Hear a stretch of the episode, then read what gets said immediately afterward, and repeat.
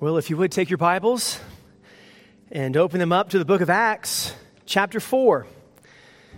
Acts chapter 4. I think I surprised Pastor Brett. He's not used to me coming from behind him. Doesn't know I was looking over his shoulder the entire time. Thank you, brother, for playing.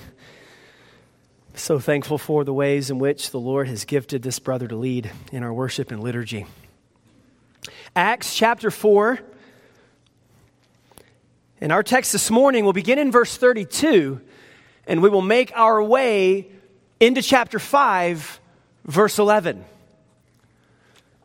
So we will not follow the chapter break. I told someone this last week. I never was asked about where to place chapter breaks. Had I been asked, I think I would have placed it differently here. But this is fine. We're going to preach Acts 4 32 through chapter 5, verse 11. And when you arrive there, because this is the Word of God and you are the people of God on the Lord's day, if you are able, would you please stand?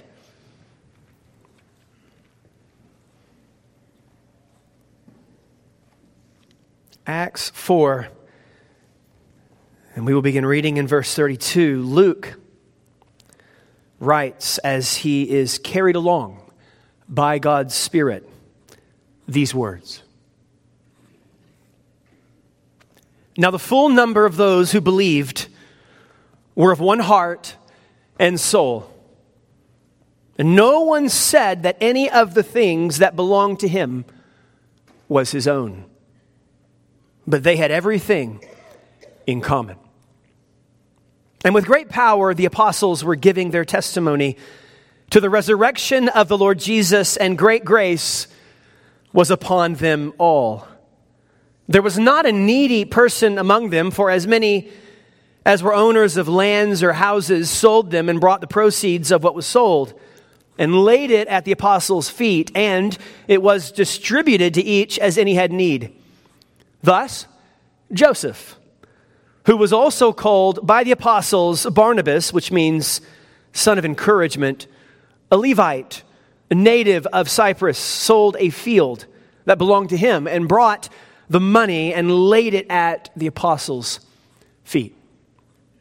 Chapter 5, verse 1.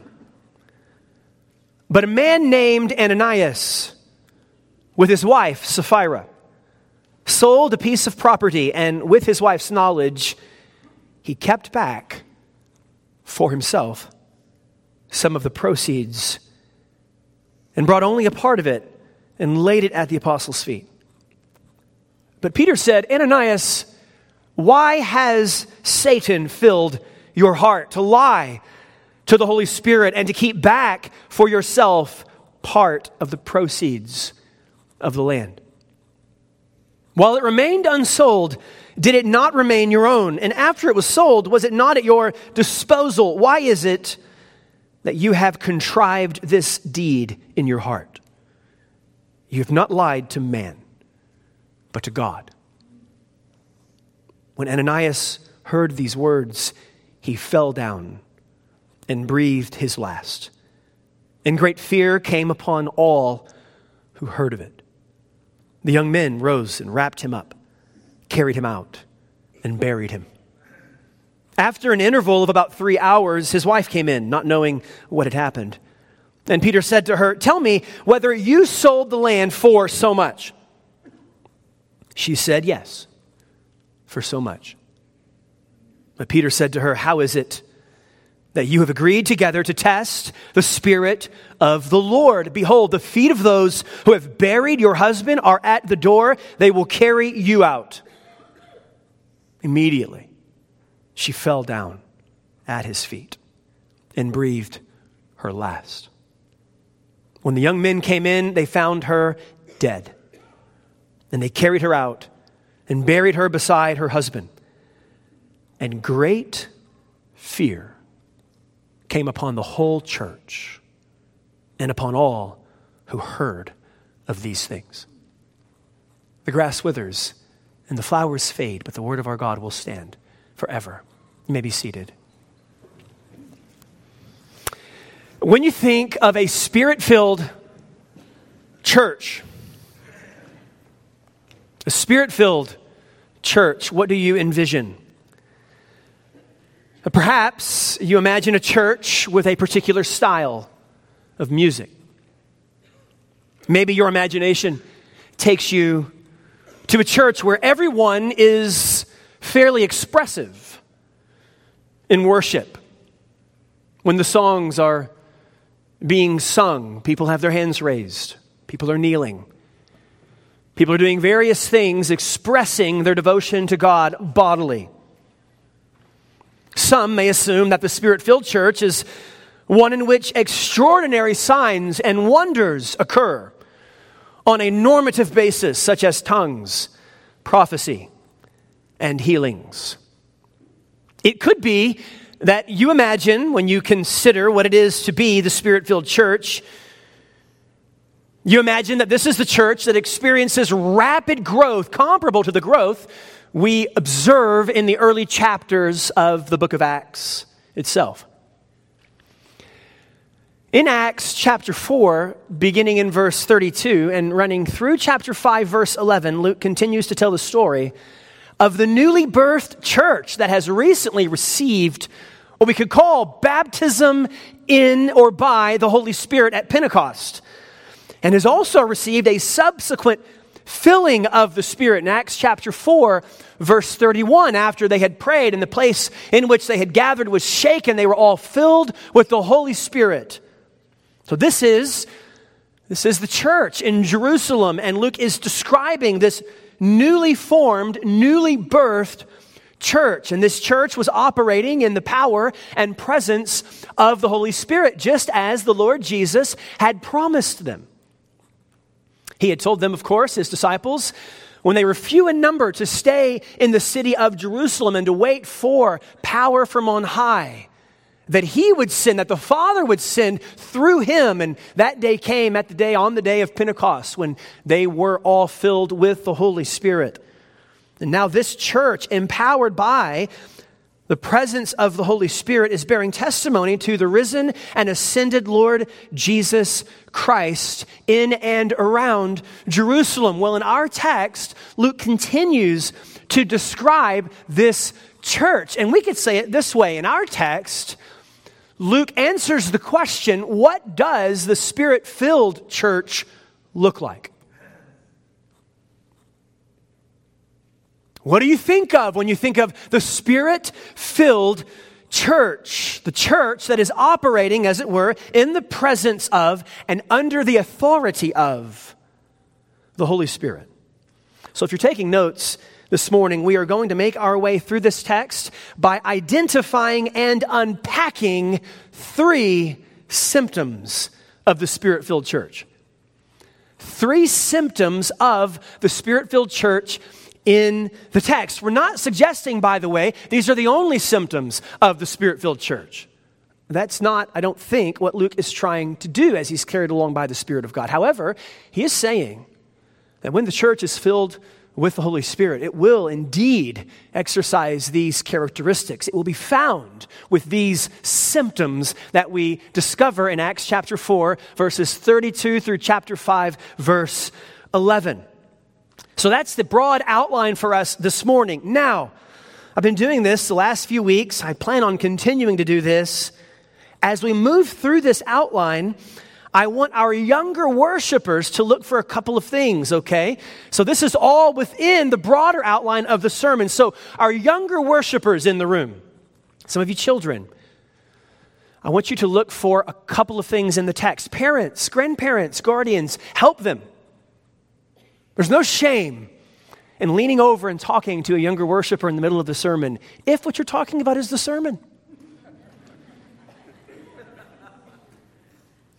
If you're talking about something else, I'm going to assume with charity or not that you're talking about the thrilling sermon you're listening to. A couple of things, younger worshipers, I want you to look for, okay? Here they are. First of all, as we're moving through this text, what did some of the early Christians do to help meet the needs of other Christians? What did they do? What did some of these early Christians do to meet the needs of other Christians. Very important for you to understand this as Luke describes this church. Secondly, secondly, to whom did Ananias lie? There are two answers in the text. It is, I'll give you a hint, the same person, however. Ananias lies. Sapphira, his wife, lies.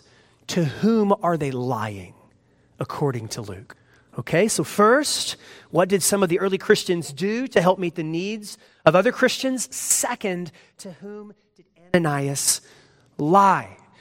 And please, you older worshipers, feel free to help them along and talk about this later, later today. Getting your younger worshiper in the text of the Word of God on the Lord's Day. So, back to our broader outline symptoms. The first symptom, the first symptom of the spirit filled church. Let me give it to you and then we'll unpack it in the text. Here's the first symptom generous commonality. Generous commonality. Look with me at verse 32 where we find a broad description of this first symptom, generous commonality. Now, the full number of those who believed were of one heart and soul, and no one said that any of the things that belonged to him was his own. But notice, they had everything in common. Now, before we unpack this expression of generous commonality. We're going to do that in just a moment. Before we get there, let's talk for just a moment about the foundation of the commonality. In other words, where is this Christian commonality? Where does it reside? What's the basis for the church's unity in the text? Look again at verse 32. It's implied. Now, the full number of those who believed. Don't miss that. The full number of those who believed were of one heart and soul. What did each person believe? They believed the message of Jesus' incarnation. Jesus' sinless life and obedience to the Father. They believe the message of Jesus' death on the cross in our place and for our sins. They believe the message that declared that Jesus Christ had been buried and that on the third day he was raised bodily from the dead in glorious power. They believed the message that stated and witnessed to Christ's ascension into heaven, who now sits at the right hand of the Father praying for the church. They believed the message that this same Jesus would someday come back to this earth to finish what he started. These were believers in Jesus Christ. And so, what united the church? Don't miss this. It undergirds everything we're talking about under this first symptom. What united the early church was not shared hobbies, it was not shared interests. Not merely. Doubtless, there were some who shared hobbies and others that didn't. What united the early church was not shared vocations, it wasn't a shared social or economic status. It was not the same demographic. What united the early church was not a group of people that were the same age or stage of life. What united the early church was not an ethnic identity. An ethnic identity that is transcended in Christ by something greater. By the way, that is foreign to the world around us right now. A world who reduces humanity merely to ethnicity. What united the church was the gospel of Jesus Christ not some lesser or inferior binding agent.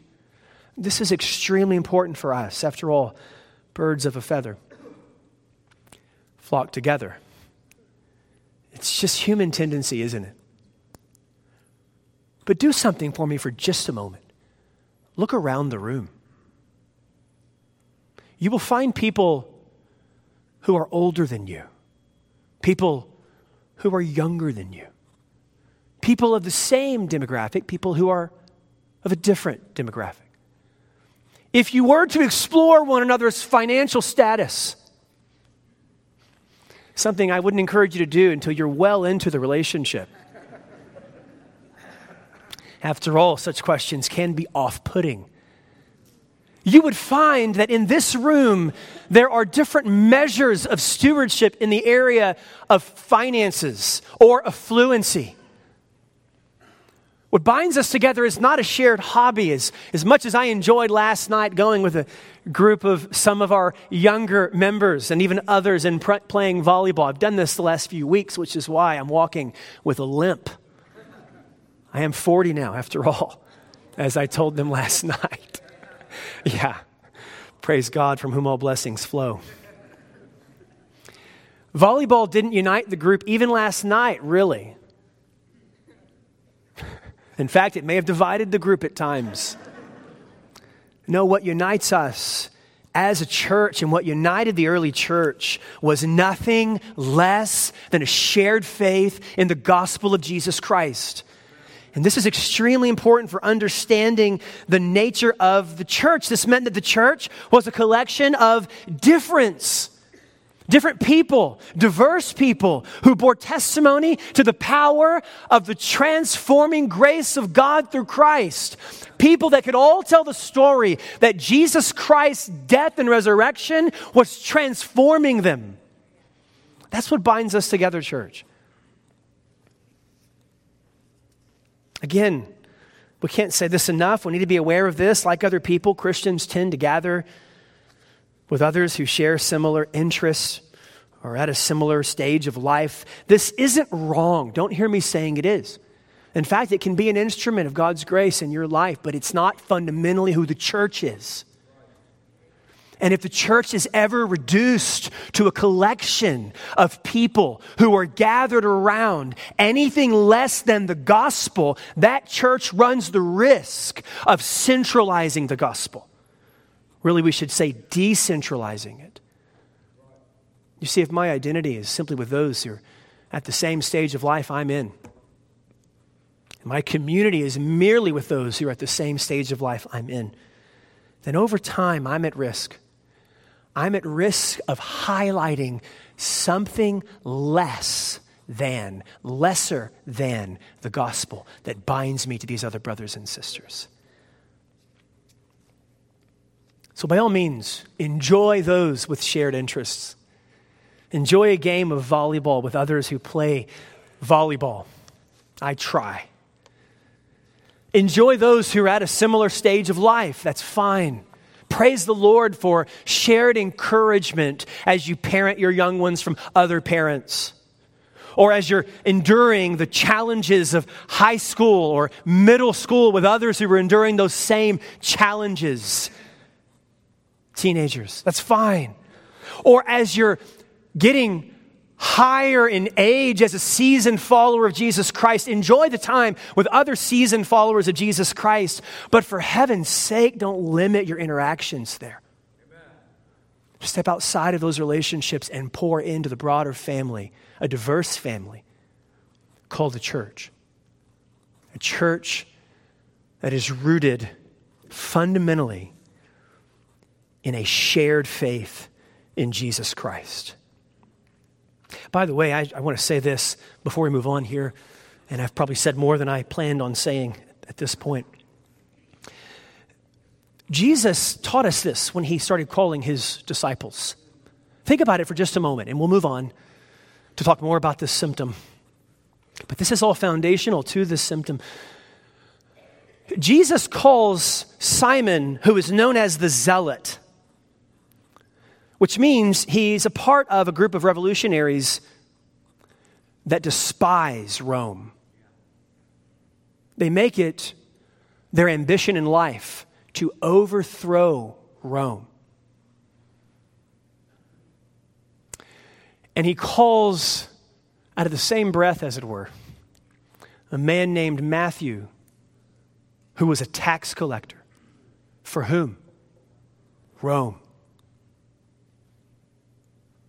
He calls a man who sides with Rome, taxes Jews as a Jew, which is even worse because now you're a traitor. Jesus takes these two and places them in the same church. How? Because he's the binding agent. Their political affiliation is not what unified them. It was their shared faith in the gospel of Jesus Christ. This is a massive church. This is how we will endure until Jesus Christ returns. Any other unity won't do. It won't do, and it cannot withstand persecution like shared faith in Christ can. So, the believers expressed this commonality that was rooted in their shared faith in Jesus Christ. Well, how did they express it? They expressed it through generosity. As they celebrated their shared faith in the gospel, they were generous with others. Notice that as verse 34 indicates, as many as were owners of lands or houses sold them and brought the proceeds of what was sold. So there were some who owned property, owned houses, and those who owned the property or owned the houses, as these needs would surface in the body of Christ, what would they do? They were willing to sell their property to meet the needs of others. verse 35 indicates that they placed the proceeds from the sale of their possessions before the apostles. They, they placed these proceeds at the apostles' feet, indicating a kind of submissive posture in service to the body of Christ and a trust in Jesus Christ who was building his church. And then those proceeds were distributed to the members who had needs as those needs surfaced. This was a generous commonality. Additionally, I want you to notice that this generous commonality was voluntary. It wasn't forced. It wasn't compulsory. The picture is of each believer willingly offering his or her generous support for the body of Christ. In fact, this becomes quite clear in Acts chapter 5 in Peter's words, his engagement with Ananias. What does he say to Ananias? Ananias, while you owned the property, was it not yours? In other words, no one forced you to sell it. You could have kept it. Essential, by the way, to gospel giving is, is that it's voluntary, it's not under compulsion, it's not forced. Peter goes on to say that, moreover, even when you did sell it, the proceeds were yours to do with whatever you wanted to do with them. You were the steward. God had granted these proceeds. To whom God had granted these proceeds. And so you, you must notice this this giving that you find, this sacrificial, generous commonality that is being shared in the early church is voluntary. Keep that in mind. But the picture of loving, generous, thoughtful, self sacrificial commonality in Christ was expressed to such an extent that Luke will say, he'll say this there was not a needy person among them in verse 34. Did you see that? Not a needy person among them. This, this is another way of saying, not that no needs surface. We, we know that's, that's quite the opposite of what Luke says. He says, as any had need, then the proceeds were distributed to those who had need. And so it's not that there were no needs, it's that when there were needs, they were met by the family the family being the body of Christ, the early church. And by the way, I think this is an allusion to Deuteronomy. Uh, you'll remember this without me at- mentioning it, right? If you've been with us for a couple of years. Back in Deuteronomy 15, verse 4, Pastor Tim could quote it right now. I won't ask him to do that. There, there, the Lord promised the people of Israel through Moses this there will be no poor among you. That was the promise. A day is coming when you enter the land, when God fulfills his promise to his people. And when that day comes, there will be no poor among you. What is Luke saying? Luke's saying God is fulfilling his promise even in Deuteronomy 15 through Christ in the church. No one's in need. Luke then takes the general description of this generous commonality in chapter 4, verses 32 to 35, and he presents a specific example. So we're still talking about this first symptom of a spirit filled church, this generous commonality. And now he hones in on a particular person. This person is named Joseph. He's also known as Barnabas, which, if you read through the book of Acts, then you probably know him as Barnabas. Look with me at verses 36 and 37, where Luke writes these words Thus, Joseph, who was also called by the apostles Barnabas, which means son of encouragement, maybe son of exhortation. That's possible. I lean that way. Son of encouragement's fine. A Levite, a native of Cyprus, verse 37, what did he do? Barnabas just did what a whole host of other Christians were doing. He sold a field. And that field belonged to him, and he willingly, we could put that there. It's not explicit in the text, it's implicit in the text because of the context. He willingly brought the money and laid it at the apostles' feet. All of it. That's the assumption.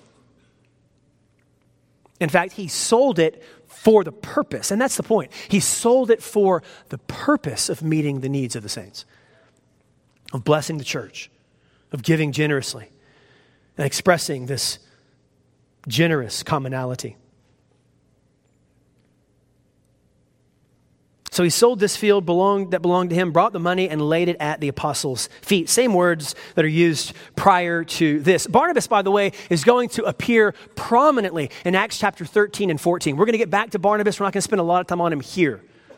But Barnabas is going to be the companion and, in some respects, the mentor of the apostle Paul. Now, now Paul, as it were, eclipses Barnabas in his influence. And isn't that one of the joys of discipleship?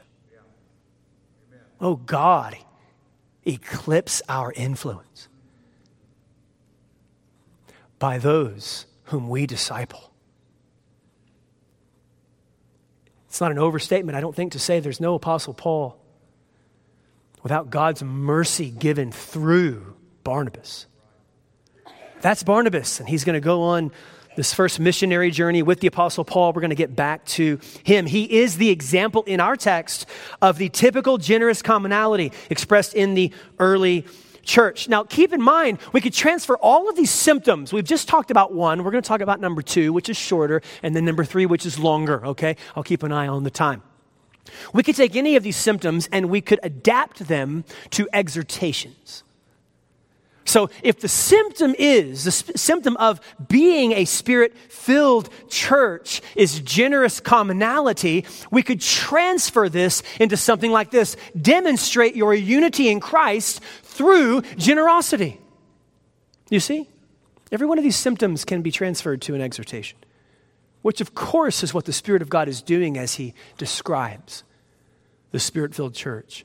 Church family, look for opportunities to demonstrate your unity in the gospel of Jesus Christ with one another. In this local church, even, certainly outside of this local church, absolutely. There are biblical reasons for doing so. We are a part of a broader family than simply the family at First Baptist Powell. But First Baptist Powell is our immediate commitment, our initial commitment to Christ and to his people. Look for opportunities to be generous, to express generously our shared faith in the gospel of Jesus Christ. And I won't call anybody out, but I will say, you do. You do. I see it and I hear about it, and it's such a privilege to be a part of a church where brothers and sisters are looking for those opportunities. And if you're not partaking of that or you're not in a position to partake of that, make it your ambition to partake of that, to participate in that. You know, oftentimes in a church, some of our some of our more seasoned brothers and sisters are in a position to give generously. You know how they got there? Through stewardship, trust in Jesus Christ, and a recognition of our shared commonality in the gospel that brought them to the point at which they're able to give generously to the body of Christ. Young people, make this a goal of yours. I need to make it a goal of mine to demonstrate increasing generosity to the body of Jesus Christ. Second symptom of the spirit filled church. In addition to generous commonality, we find gospel preaching. Now, this is going to be brief because we've made much of this already. We will make much of it again. It appears only in one verse, but it's right there in the middle of it all. Gospel preaching, the second symptom. Notice verse 33. So we're kind of going back at this point. And with great power, the apostles were giving their testimony to the resurrection of the Lord Jesus. There it is again. And then notice, not just the apostles, great grace was upon them all. It wasn't merely the apostles that had received God's great grace, and as a result, by implication, who were bearing witness to the resurrection of Jesus Christ. So, this was an activity all the church was participating in. The apostles were simply leading in this respect, which is why I think they're explicitly mentioned in the text. After all, chapter 4, verse 31, just before our text, actually read these words. This was a couple of weeks ago before Easter. We preached through chapter 4, verse 31, where Luke writes, They were all filled with the Holy Spirit and continued to speak the word of God with boldness. This is what the church is doing. The spirit filled church boldly proclaims the gospel. There is this gospel proclamation that is present in all that the church does. It's who we are. It's our commission until Jesus Christ returns. We proclaim Christ, admonishing everyone and teaching everyone with all wisdom, so that we might present everyone mature in Christ. That is our ambition.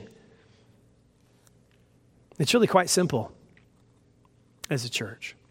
And Luke will not allow us to lose sight of this fundamental symptom for the presence of the Holy Spirit. You shall receive power when the Holy Spirit comes upon you. Power to do what? You shall be my witnesses. So, the second symptom of the spirit filled church is gospel proclamation. Keep in mind that this gospel proclamation is in direct disobedience to the Jewish religious leaders. Remember this? Back in chapter 4, Peter and John had been arrested. They were put in custody for a day, for a night, and then they were pulled out of this, this imprisonment, as it were, and they were interrogated. And as they were being interrogated and asked about why they were teaching the people and why they were healing this crippled man who was sitting at this gate of the temple known as the Beautiful Gate, why were they doing this in the name of Jesus? When they were interrogated about this, of course, they responded, Look, we can't help but declare these things that we have seen and heard. And they were warned in that context, they were warned by the Jewish leaders no longer to teach in the name of Jesus anymore. The language is at all. What are they doing? They're disobeying. They're disobeying Jewish religious leaders out of a desire to obey the King of Kings and Lord of Lords.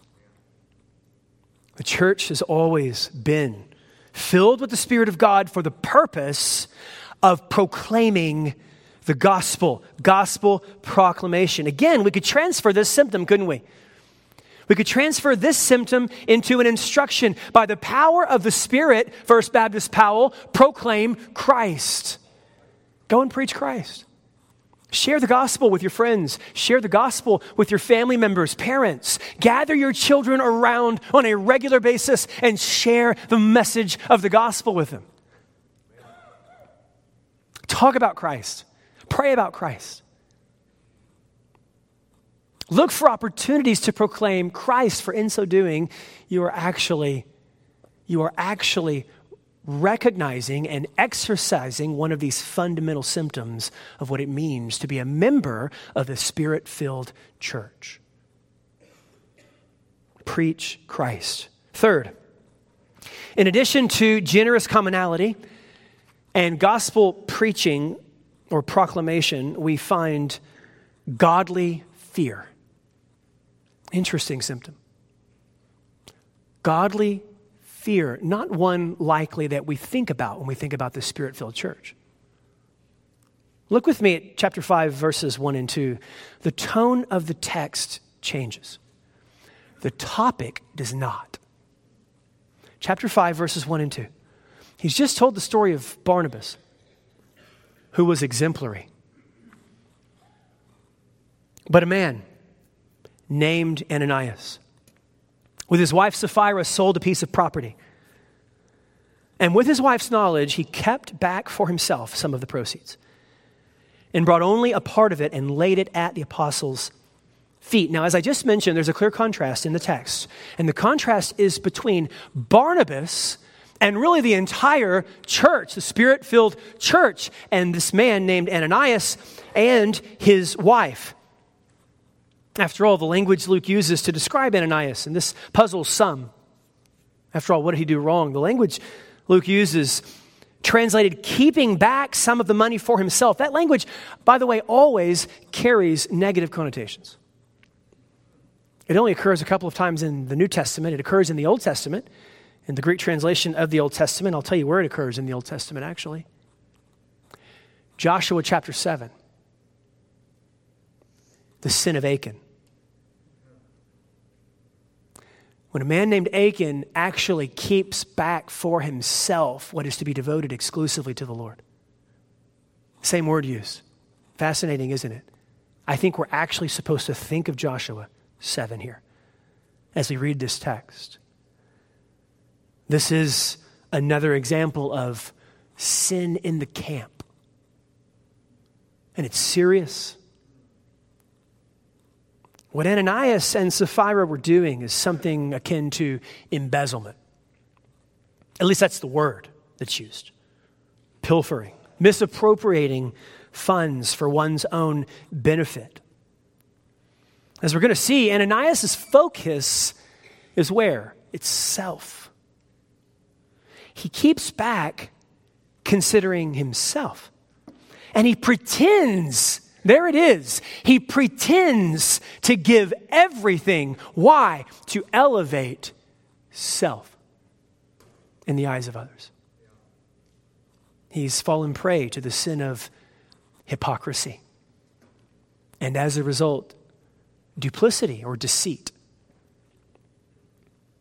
Peter makes it clear that Ananias and Sapphira's sin was not merely in withholding some of the proceeds from the sale of their property, it was theirs.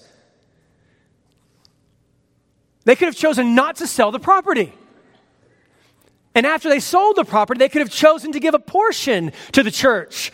But instead, they postured themselves as if they were giving everything to the church.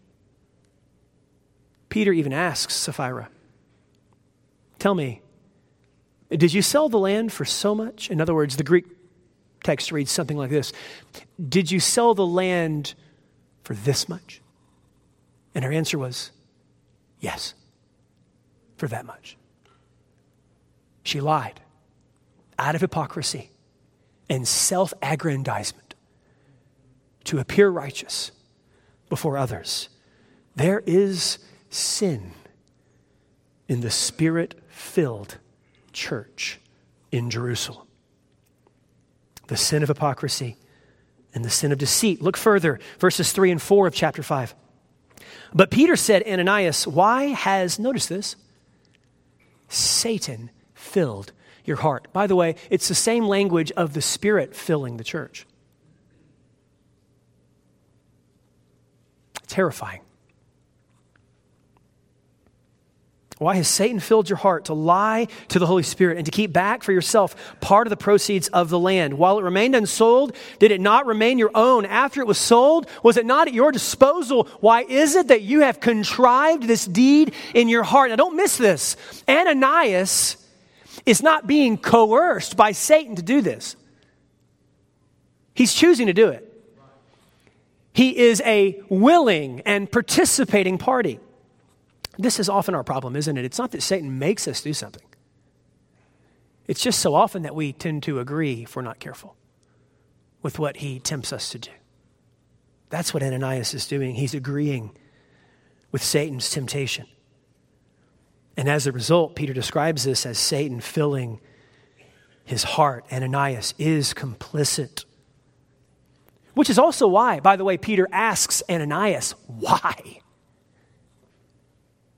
He doesn't ask Satan this question, he knows why.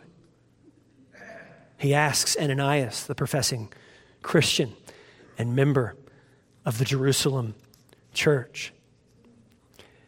And notice, younger worshipers, this is where you want to pay close attention to the second question I asked you earlier. Notice, Peter describes Ananias as lying to the Holy Spirit in verse 3. You see that? Chapter 5, verse 3, you've lied to the Holy Spirit. And then in verse 4, to whom is Ananias lying?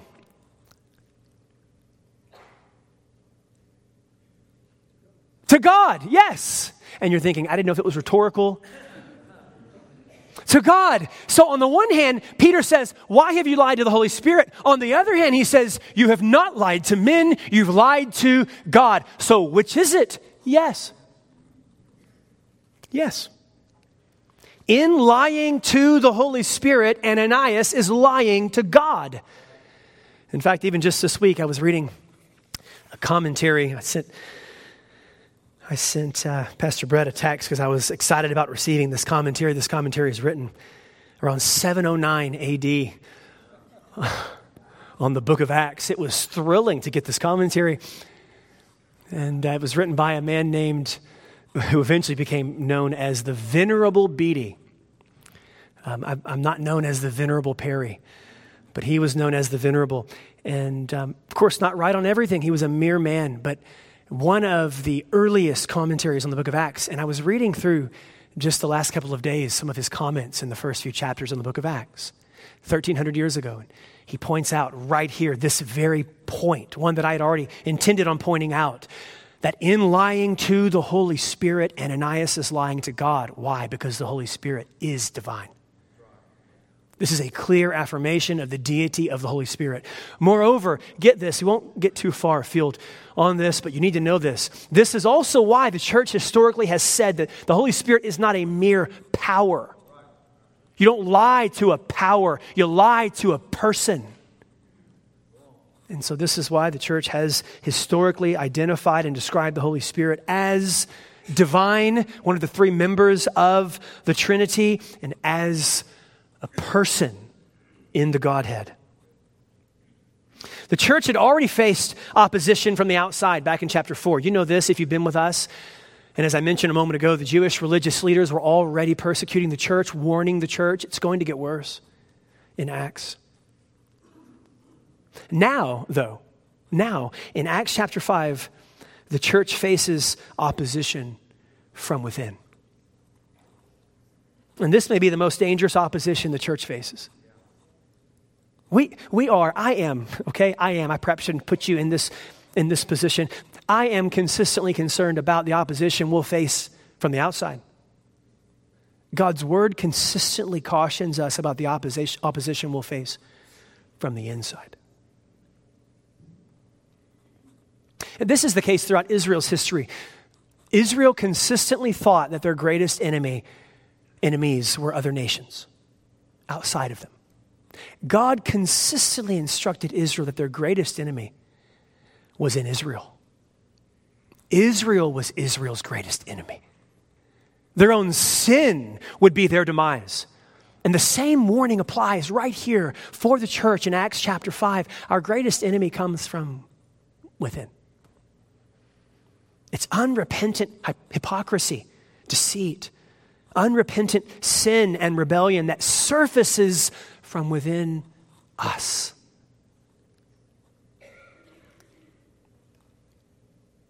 As verse 5 indicates, when Ananias heard the words of Peter, he fell to the ground and died. He breathed his last. And now notice how verse 5 concludes that little section, and great fear came upon all who heard of it. Now, take note of that.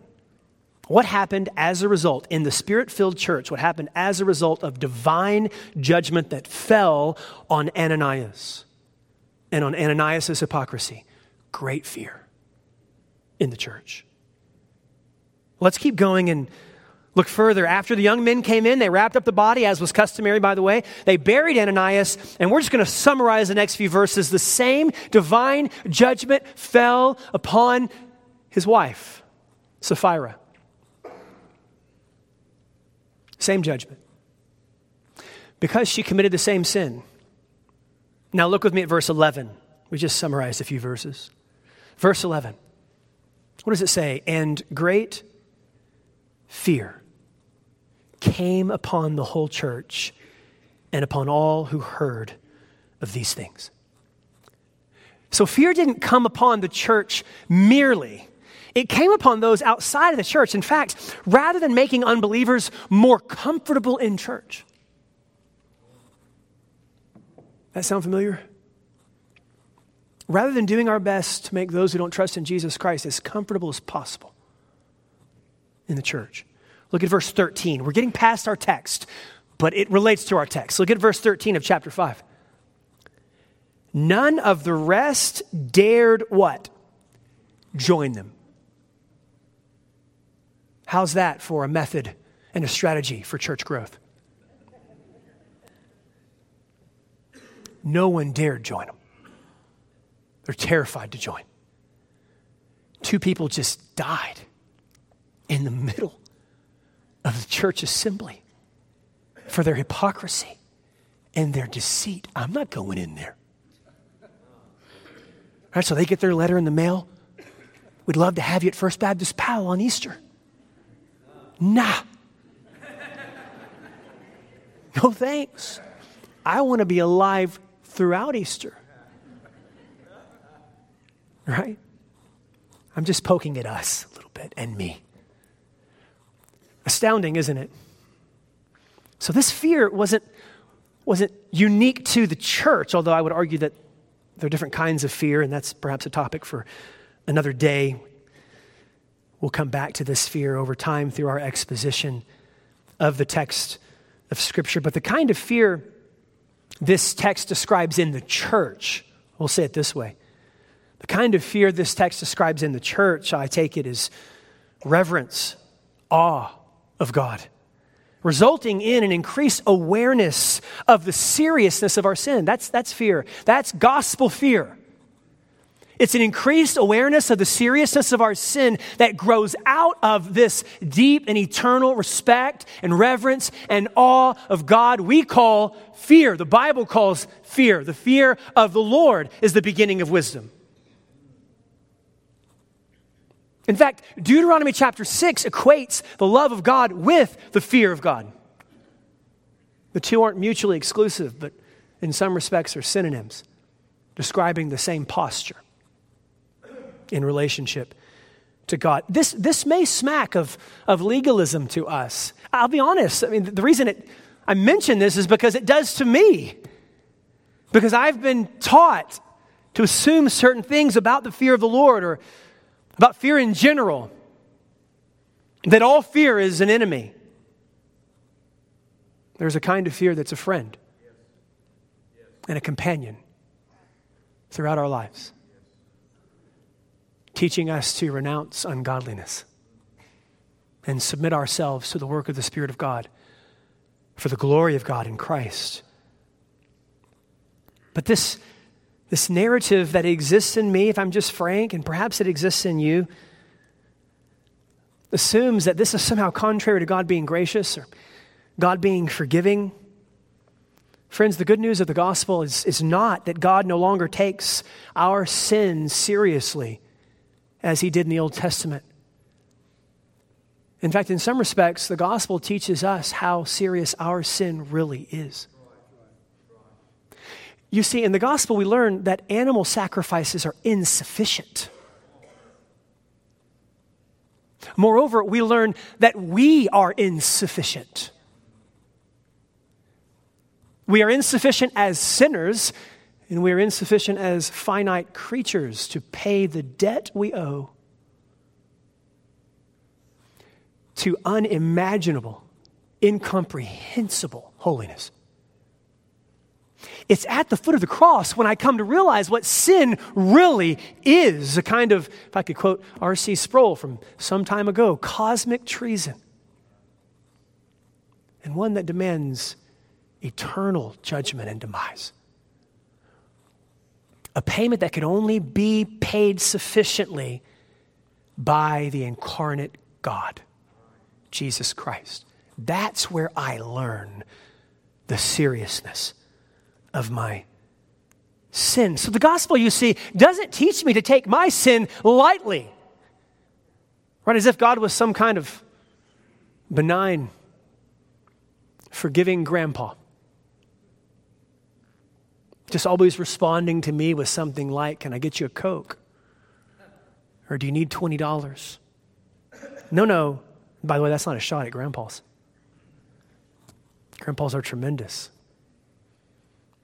and faithfully often model the goodness of our God. No, no, the gospel teaches us that our crime is infinitely egregious and we are hopeless without Christ.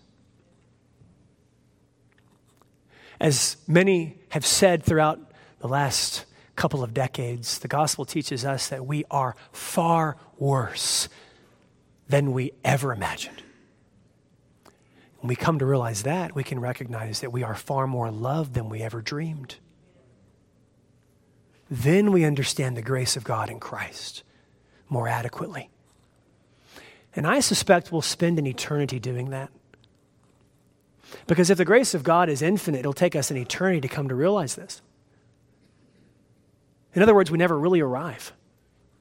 We'll spend an eternity in awe of what God has accomplished on our behalf through the work of Jesus Christ. So, rather than calming our concern over the seriousness of our own sin, leaving us to presume on God's grace, the gospel impassions us and empowers us to repent of and renounce of, renounce rather, what displeases our good, gracious, and holy God. So in our text, grace and fear coexist among God's people. Look at the text with me. Look back at chapter 4, verse 33. Just want to show you this briefly. Chapter 4, verse 33. And with great power, the apostles were giving their testimony to the resurrection of the Lord Jesus. Now, notice this. And great what was upon them all? Great grace was upon them all. Now, look at chapter 5, verse 11.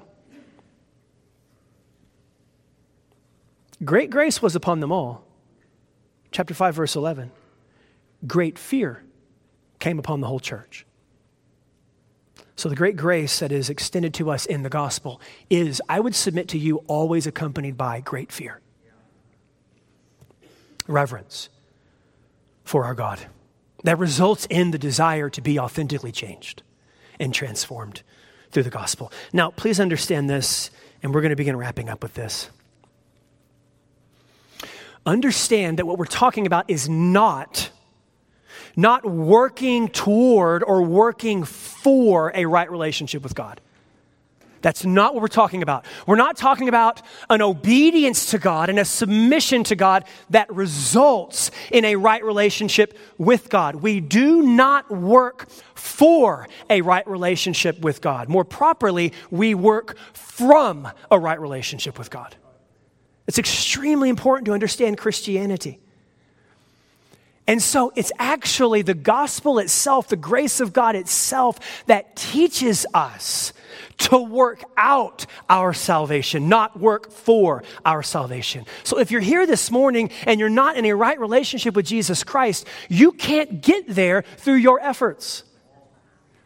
The only way to enter into a right relationship with Jesus Christ is on account of the grace of God in Christ received through faith in Christ. It's that simple. It's not what you're working for, it's actually what Christ has worked for you. And then as you receive Christ Jesus, trusting in his death, resurrection, ascension, and promised future return, as you receive Jesus Christ, and Christ is working in you and through you by the work of the Holy Spirit. Now you're in a position to work from the grace you've received in Christ, to work from that right relationship with Christ.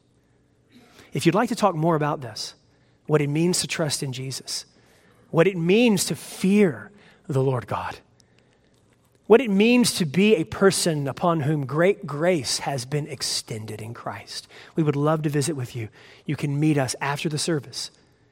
Out of one of these doors, take a left, and on the right hand side is that room called Crossroads. Go in there and let's have a conversation about what it means to follow Jesus Christ. I have some friends. We're wrapping up officially now. Second time, I think. I have some friends I won't name so as to avoid their embarrassment. They're not very expressive in worship.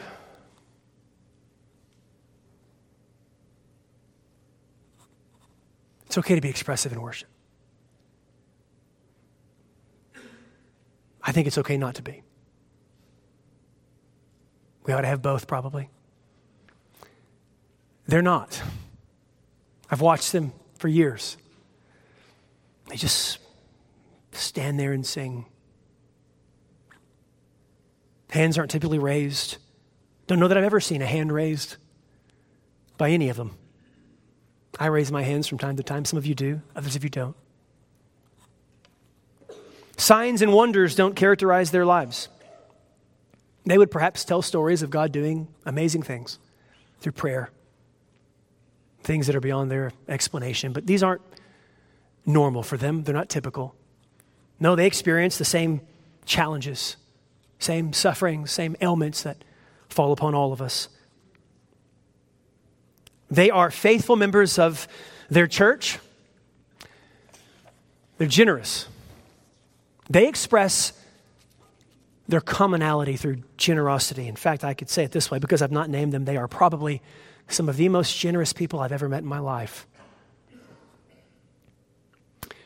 I know that not because they brag about it. You wouldn't know it. I know it because I've been the recipient of their generosity. And I happen to know others, by God's mercy, who have as well. They give consistently through offerings, special offerings, and so forth. God has, God has blessed them financially in unique ways, and they give it.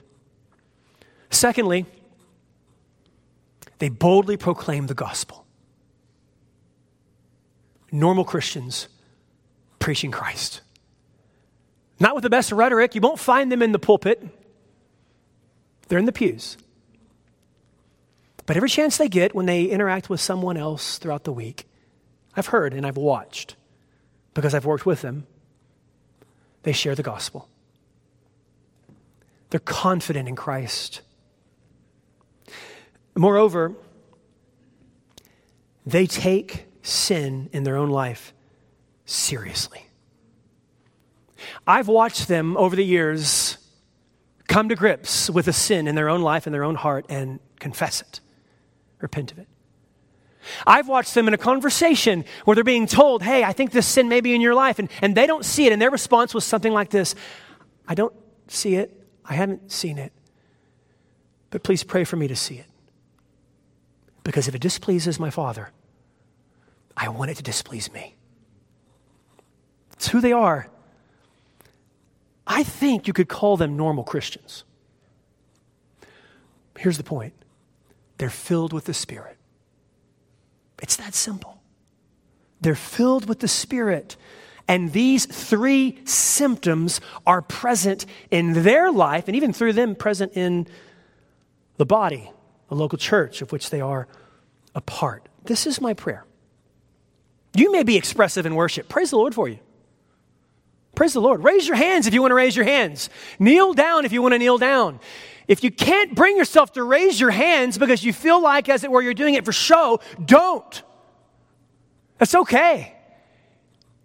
It's possible to raise your hands and not be filled with the Spirit. It's possible to be filled with the Spirit and not raise your hands. That's possible. And vice versa. You may be one who has experienced tremendous signs and wonders in your life. God has done miraculous things, and you would tell the stories about how God has intervened in your life and performed things that no one can explain. Praise the Lord for that. Indeed, if that's the case, we would, we would assign that to the work of the Spirit of God. You may be someone,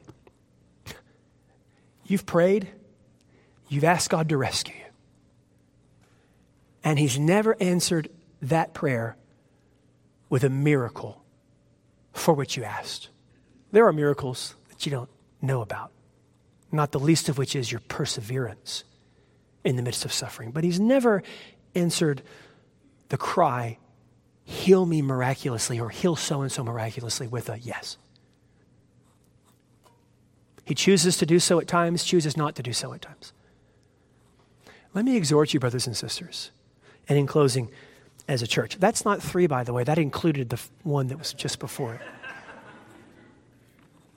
Let me exhort you and encourage you.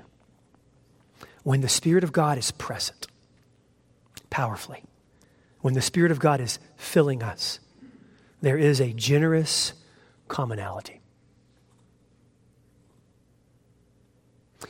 There is gospel proclamation, preaching.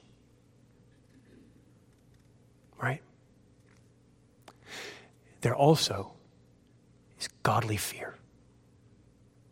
We do not want to displace our Father. May the Lord work these symptoms in and among us as a church. Let's pray. Heavenly Father, I feel at times I get carried away on these truths. I'm grateful for a congregation that sits patiently and listens because they aren't here to listen to me, they're here to listen to you. God, I pray that you would continue the work that you have begun a work that you began not here at First Baptist Powell, a work that you began thousands of years ago. In a church in Jerusalem, filling them with your spirit in such a way that they showed symptoms of the presence of your spirit. Oh God, continue to fill us with your spirit. Grant us the joy of being a church that shows a watching world and one another what it means to walk in the Spirit, not fulfilling the lusts of our flesh. We pray these things with eager anticipation and confidence in your mercy together through Christ.